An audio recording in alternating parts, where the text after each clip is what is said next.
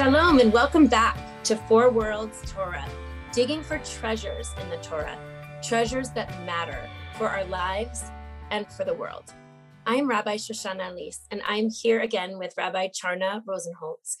This week we are exploring the Torah portion Bo, which means come, come to Pharaoh, come to the one who has been made the highest of the high over the Mitzrayim, over the Egyptians, an ancient culture which symbolizes the narrow minded, self limiting consciousness that every human finds ourselves in. So before we think of Pharaoh as the bad guy, when the text begins, come to Pharaoh, that means come to Pharaoh inside of each of us.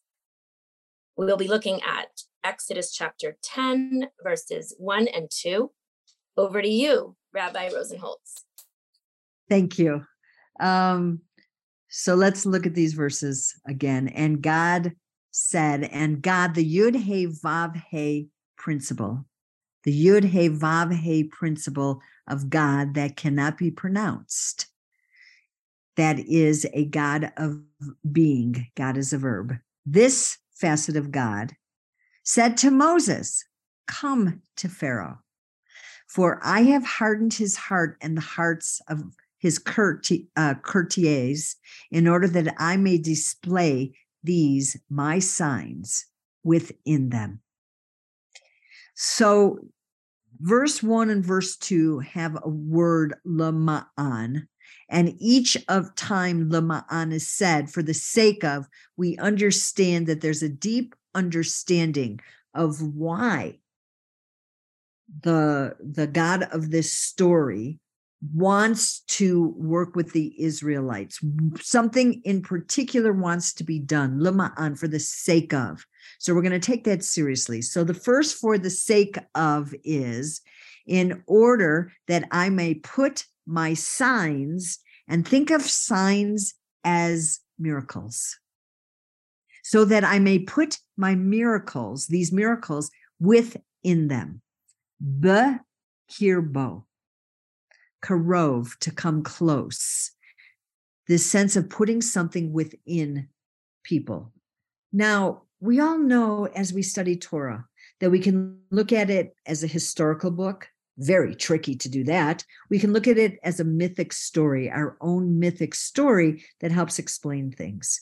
So, in Four Worlds Torah today, we want to look at this from a mythic point of view. We want to look at Mitzrayim not as Egypt, the country, and Pharaoh as this one man. We want to look at Mitzrayim, taking the middle, the, the word root of that, Sadi Resh Sar, as narrow and say, ah, there are times in which we're ensconced in limited and limiting core beliefs, a narrow consciousness, a narrow point of view. And this narrow point of view disallows ourselves from our full becoming. And the Yud He Vav He God is like, no, I want you to become everything you can be. And Mitzrayim and the Pharaoh, the, the one who doesn't, whose speech is in exile, who doesn't use their speech well, He Ra, the mouth of evil, his name can break down to be. This assists in our limiting core beliefs. And now I want to put these miraculous signs within them on their innards, on their inside. In other words, in an embodied way. I want something about my energy to be so potent that I place this experience within them so that it is now not only in their neural net, it is now an embodied experience that moves through time. Amazing.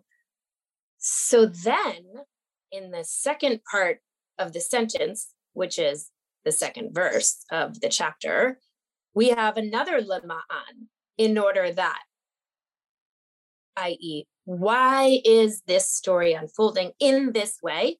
Oh, well, it's all there, all this detail of miracles and signs and wonders are there to grab us, to awaken us in order what? that we can tell a good story, a story that's worth telling, that's worth telling into the ears of my kids, your kids, our kids, their kids, the village's kids, into their ears. Last week we talked about refining the ability to hear, circumcising the ears. Jeremiah reminded us. So now we've got these open ears. We fill them with this particular story of signs and wonders, and we keep telling the story because it takes a good story to remind us of the core message, which is what? You tell us. I do want to tell us. I want to tell us the core message because isn't that really the point of today's chat? Yet before I go there, I want to remind us that the tisaper be'ozne, tell them in the ears of your child and your children's children. This door to door, this generation to generation, this continual link in a chain that, please God, remains unbroken. That this in the ears, first of all, again brings us into an embodied experience. We have to understand there's something within our own body wisdom that holds this message of signs and wonders, that holds this message of becoming. It is in our bodies based upon the, these texts. I also want to say when you use saper, samech peresh, as opposed to, you could say Hagid or Omer or Devar, um, you know, there's a whole series of ways you can share a story. But this samech peresh, is a very special one because it's like recounting, recounting again and again and again and again, renumerating, declaring, recounting. It's also the same word for book or even for sapphire, for something shiny and brilliant and beautiful and worth retelling. So now we're mm. saying, well, what is it that is being put into within us? so that the part of us that has limited core belief has this within us to pull from in our own intuitive wisdom. Mm. And also, it's in our ears, it's deep in our kishkis, our bellies. Our, it's the our, only way it's going to uh, actualize because we're so bombarded with messages the opposite of the one right. that this that's story, right. this compelling story that becomes embodied in our ears and our bodies, with great signs and wonders worth telling, maybe then God stands a chance at being relevant in the consciousness of humanity as it evolves. Beautiful. Thank you for putting it that way. So that our becoming is guided by a principle outside of ourselves, that this sacred text keeps trying to pull us towards. Yet, Torah is a treasure chest, yet sometimes we have to dig to get to the treasures. Sometimes we open up the treasure chest and oh my gosh, cobwebs and spiders. no. And so we run away and we never dig deeper to find the jewels. So there's a jewel coming up right here in chapter 10, verse 2, where it says, um, you know, I'm going to put into the ear, and then it is at asher hit alalati uh, B'Mitzrayim. It is usually translated as um, um, because I, I, made a mockery of the Egyptians um, and I displayed my signs among them to let them know I'm God. But we're today rejecting that translation. If we go very deep into this word, ayin, the word root, ayin, lamed, lamed, and we look to Rabbi um, Rabbi Hirsch, uh, uh, Samson Raphael Hirsch, he looks at that word as developing something to move to an original good. That somehow an original good, our full capacity to have limitless potential, somehow that got moved from a prioritization as people grabbed power as human power became more important than sacred power or divine power. And it's like, look, we have to stop right now limiting core beliefs and we have to assist um, I'm uh, these acts are to say, look, we need to move back to that original good. We have to have a series of actions that will bring us back to the potential so we are not satisfied by our limiting core beliefs. Mm. As soon as you reify God, as soon as you make God like they did in this ancient culture, which was beautifully sophisticated in many ways in its spirituality. It found the ceiling by saying there was nothing higher than Pharaoh or there was nothing higher than these low level deities. There's a principle beyond that, a prime cause beyond that. And it's like, hey, you need to have wonder. I'm sorry, it's by yucky things. Yet you need to restore that wonder through these series of actions so your limiting core beliefs can grow into something greater because I want you to da'at, to know, to intimately know that I, in this becoming nature of being God as a verb, that you too are a verb in your becoming. Do not be satisfied. And um, I'd love if you'd share your understanding of how modern marketing gets in the way of this message. Right. I think the message is something's wrong with you. This product will fix you. Materialism comes from that idea. Um, you're not enough. You need this. And all the negative headlines, which there's, you know, we're left with great despair where are the stories of the miraculous overcoming of injustice that are happening every day? I think I want to go back to where you talked about God as transcendent. And I think this is the subtlety that I've been looking for as um, someone who struggles with a supernatural God concept. That I think what you're saying is reach beyond to a beyond the ceiling at the same time it's here embodied in you and that's that subtlety of embodying the god that is beyond this. It's like the, the transcendent within the what is. So i think that that it's a complex way and yet it's also right here in our mouths which it's right here you know it's right here. mouths. It is so not beyond us. Yes. And i think what we're being asked to do is even as super rational intellectual people, suspend disbelief.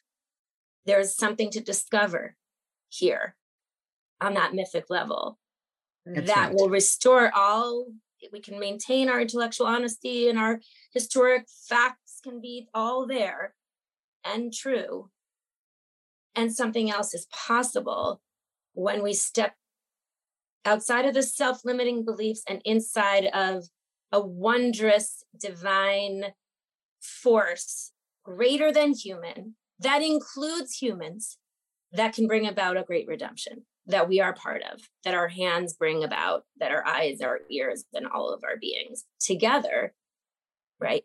Together can bring about that redemption. I I I really want to bless the creator um, for the design of giving me a right brain and a left brain. My left brain, I love my intellectual capacity and awareness and oh that that analytical method, method methodological part of my mind I grow it, critical thinking. Oh, I love that part of me. And I have a right brain this deep intuitive part of me that loves and that can see God sparkles wherever I look and that holds mythic awareness. And there's an invitation here to allow miracles, which the right brain recognizes immediately, to sit side by side with our rational brain who looks at critical thinking and allowing the two to dance together. My root Kabbalah teacher, Samuel Avi Tal, a beautiful man. He puts it thusly We are each a violin player, but it takes two hands to play the violin. I need my mythic mind, I need my rational mind, and I need to look at how Western civilized culture minimizes the importance of the mythic mind Torah is inviting us back into it so that we can B'Tselem Elohim understand how each and every one of us is in the image of the God that creates, which means our potential is amazing. And I want you to teach that to your children. Teach it to you, put it in their body so that they will know about this power mm-hmm. and this capacity of discernment. Let them know, tell them everything. And guess what? They knew it and then they forgot it because of the societal messaging around them. I see it right in front of my very eyes with my kids. Okay, yeah. thank you so much. Let's remind ourselves of the powerful force that brings about not only redemption, but created and creates and ongoingly brings redemption, revelation, and creation forces that are all happening all the time in this world within each of us and out from us into the world. Amen. It be so. Um, Shabbat Shalom, everybody. Shabbat Shalom. Much love.